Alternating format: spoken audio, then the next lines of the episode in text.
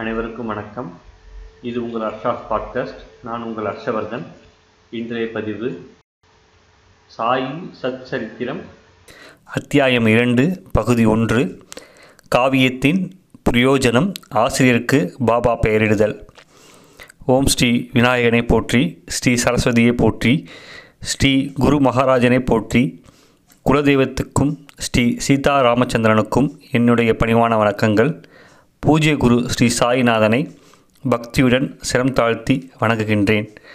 கடவுள் வாழ்த்து முதல் அத்தியாயத்தில் கூறப்பட்ட குல தேவதைகளுடைய கடாட்சத்தையும் சத்குருவினுடைய கடாட்சத்தையும் வேண்டி பாடிவிட்டோம். சாயின் வாழ்க்கை சரித்திரத்துக்கு விதை போட்டாகிவிட்டது. இப்பொழுது இக்காவியம் எழுதுவதின் பிரயோஜனம் என்னவென்று பார்ப்போம். யார் இந்த காவியத்தை அவசியம் படிக்க வேண்டும் என்பதும் இக்காவியத்திற்கும் இதன் நாயகனுக்கும் என்ன சம்பந்தம் என்பதும் இப்போது சுருக்கமாக சொல்லப்படும். இதுவே வாசகர்களுக்கு இக்காவியத்தை சிரமம் ஏதுமின்றி அறிமுகப்படுத்திவிடும். முதல் அத்தியாயத்தில் கிராம மக்கள் அதிசயிக்கும் வகையில் பாபா கோதுமை மாவு அரைத்து எப்படி காலரா கொள்ளை நோயை விரட்டினார் என்று பார்த்தோம். சாயியின் அற்புதமான லீலைகளை நான் கேட்டவுடன் என் மனம் ஆனந்த வெள்ளமாகியது. அன்பு பொங்கி வழிந்தது. அவ்வெள்ளமே கரை புரண்டு இக்காவியம் ஆகிறது. ஆகவே நான் என்னுடைய முழு திறமையுடன் சாயின் அருள் வெளிப்பாடுகளை விவரிக்க வேண்டும் என்றெண்ணினேன் இவ்விவரணம் பக்தர்களுக்கு போதனையாகவும் பாவங்களுக்கு பிராய்ச்சித்தமாகவும் அமையும். ஆதலின் நான் இக்காதங் காதைகளை ஆரம்பிக்கும் வாயிலாக இவ்வுலகத்திலும் மேலுலகத்திலும் சுகமளிக்கும் புனிதமான சாயியின் சரித்திரத்தை எழுவதை எழுதுவதை மேற்கொண்டு விட்டேன். ஒரு மகானின் வாழ்க்கை சரித்திரம் அறவழியில் வாழ்வதற்குண்டான பாதையாகும். நியாய சாஸ்திரமோ தர்க்க சாஸ்திரமோ அன்று. ஆகவே ஒரு மகானின் அருளுக்கு பாத்திரமாகும் யோக்கியதை உள்ளவர்களுக்கு எதிர்பாராதமாக அயலாகவோ எதுவும் இச்சரித்திரத்தில் இருக்காது. வாசகர்களுக்கு என் பிரார்த்தனை இதுவே. வாருங்கள். இந்த ஆனந்தத்தை பகிர்ந்து கொள்ளுங்கள்.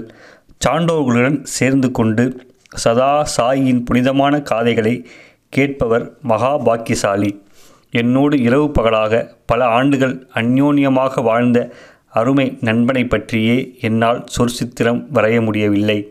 ஒரு மகானின் சரித்திரத்தை என்னால் எப்படி எழுத முடியும்? என்னுடைய அந்தரங்கமே எனக்கு முழுமையாக விளங்கவில்லை.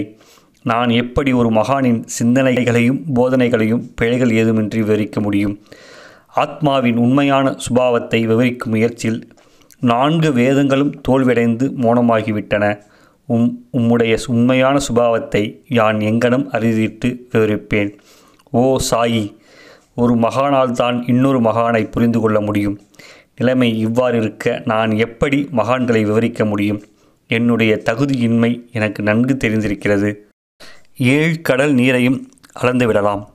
பரந்த வானத்தையும் மூடிவிடலாம் ஆனால் ஞானிகளை முழுவதும் அறிந்து கொள்வதென்பது மானிடரால் ஆகாத காரியம். நான் ஒரு பாமரன் என்பதை நன்கு அறிவேன். ஆயினும் பாபாவின் எல்லையற்ற சக்தியையும் பிரபாவத்தையும் வர்ணித்து பாட வேண்டும் என்ற அடக்க முடியாத ஆசை என்னுள்ளே எழும்புகிறது. இதை கட்டுப்படுத்த இயலவில்லை. ஜெய ஜெய சாயிராயா. ஏழைகளின் எளியவர்களின் புகழ் புகலிடமே.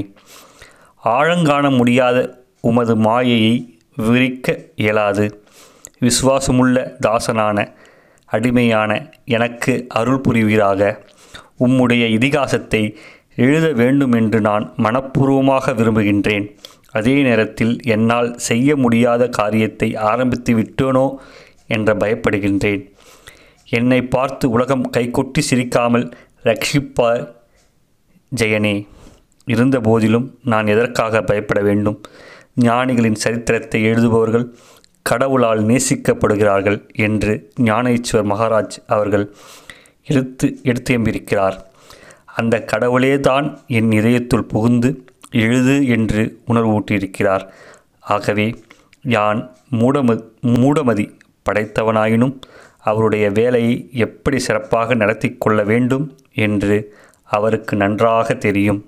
பக்தர்கள் எவ்விதமாக சேவை செய்ய வேண்டும் என்று தீர்மானம் செய்தாலும் வாஸ்தவத்தில் ஞானிகள் தாம் பக்தர்கள் மூலமாக சேவையை செய்து கொள்கிறார்கள். இது விஷயத்தில் உணர்வூட்டுதலை ஞானிகளே செய்கின்றனர். பக்தர்கள் வெறும் கருவி மாத்திரமே. சுருங்க சொன்னால் என்னை போன்ற ஒரு ஞானமில்லாத மடையனின் மூலமாக சாயி தம்முடைய சரித்திரத்தை எடுத்தெம்பிக்கிறார் நான் நாம் பயபக்தியுடன் படிக்க வேண்டியது இக்காதையின் பெருமை இதுவே. ரிஷிகளும் ஞானிகளும் ஏன் ஸ்ரீஹரியும் கூட அவர்கள் கருவியை தேர்ந்தெடுத்து மானிடனின் சிரசின் மேல் கையை வைத்து தங்களுடைய புராணங்களை தாங்களே எடுத்து எம்புவார். உதாரணமாக சக புருஷர் அதாவது ஆயிரத்தி எழுநூறு வருடம் கிபி ஆயிரத்தி எழுநூற்றி எழுபத்தெட்டில் மகிபதி என்பவருக்கு உணர்வும் எழுச்சியும் ஊட்டி சாதுக்களும் ஞானிகளும் அவரை தங்களுடைய சரித்திரங்களை எழுத வைத்தனர். அவருடைய சேவையும் ஏற்றுக்கொள்ளப்பட்டது. அதுபோலவே சக வருஷம் ஆயிரத்தி எட்நூறு ஆயிரத்தி எட்நூற்றி எழுபத்தி எட்டில் கவி தாஸ்கானுவை எழுத வைத்தும் பிற்கால ஞானியர்களின் சரித்திரங்கள் எழுதப்பட்டன. அவருடைய சேவையும் ஏற்றுக்கொள்ளப்பட்டது. இதை இதன் விளைவாக மக்கள் பரிசுத்தத்தையும் உயர்வையும் அடைந்தனர். பக்த விஜயம் பக்த லீலாமிரதம் சந்த விஜயம் சந்த லீலாமிருதம் என்னும் மகிபதி இயற்றிய நான்கு காப்பியங்களைப் போலவே கவி தாஸ்கனவும் இருவேறு காப்பியங்கள் இயற்றியிருக்கிறார் பிற்காலத்தை சேர்ந்த இவை இரண்டில் ஒன்று பக்த லீலாமிருதம் மற்றது சந்த லீலாமிருதம். இரண்டுமே சமீப காலத்தில் வாழ்ந்த வாழ்ந்து கொண்டிருக்கும் ஞானியர்களின் பக்தர்களை பற்றியதுதான். பக்த லீலாமிரதத்தில் மூன்று அத்தியாயங்களின் மனதை சுண்டி இழுக்கும் ஸ்ரீ சாயியின் வாழ்க்கை விவரிக்கப்பட்டிருக்கிறது. பக்தர்கள் தாங்களே இதை படித்து கொள்ளலாம்.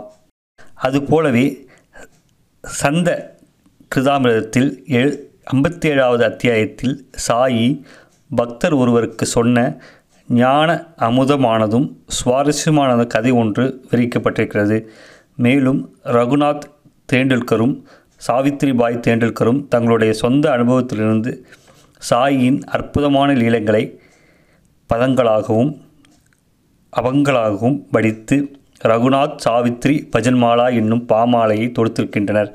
இது ஜனங்களுக்கு மங்களம் அளிக்கக்கூடிய ஊற்றாக அமைந்திருக்கிறது.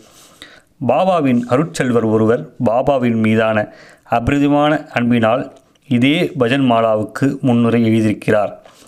இம் முன்னுரை தாகம் மிகுந்த சகோர பட்சிகளுக்கு பக்தர்களுக்கு அமுத மழையாகும். வாசகர்கள் இதை பயபக்தியுடன் பருக வேண்டும். கவி தாஸ்கனுடைய பல்சுவை கவிதைகள் உணர்ச்சி மயமானவை. பாபாவின் லீலைகள் இக்கவிதையில் படிக்கும்போது வாசகர்கள் ஆனந்தமடைவர்.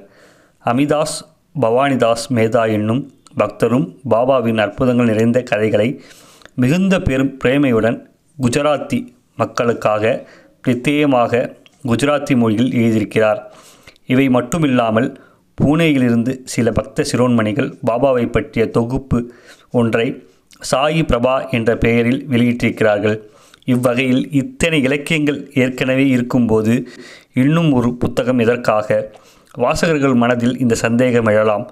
நிராகரித்து விடாமல் என்னுடைய பதிலை கேளுங்கள். சாயினுடைய சரித்திரம் ஒரு மகா சமுத்திரம். முடிவில்லாததும் அபாரமானதும் இரத்தினங்கள் நிறைந்ததுமான சுரங்கம். சிட்டுக்குருவியான நான் இந்த சமுத்திரத்தை காலி செய்ய முயற்சி செய்கிறேன். இது எவ்வாறு நடக்கும்? சாயினுடைய சரித்திரம் ஆழங்காண முடியாதது. பூரணமாகவும் திருப்தி அளிக்கும் வகையிலும் எடுத்துரைக்க முடியாதது.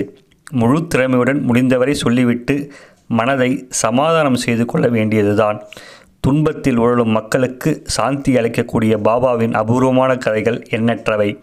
உண்மையான பக்தர்களுக்கு மேலும் மேலும் கேட்க வேண்டும் என்ற ஆர்வத்தை தூண்டி திடமான சித்தத்தை நல்குகின்றன.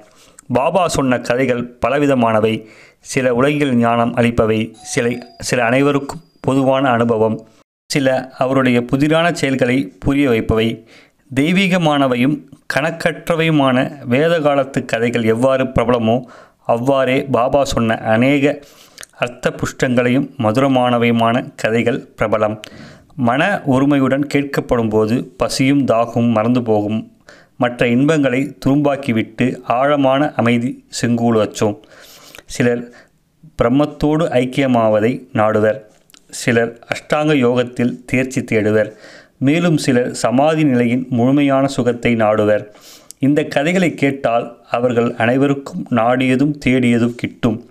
இக்கதைகளை கேட்பவர்கள் கர்ம பந்தத்திலிருந்து விடுவிக்கப்படுகிறார்கள். புத்தியும் பிரகாசம் அடைகிறது. ஏற்றத்தாழ்வு ஏதுமின்றி அனைவரும் சுகப்பெறுகிறார்கள்.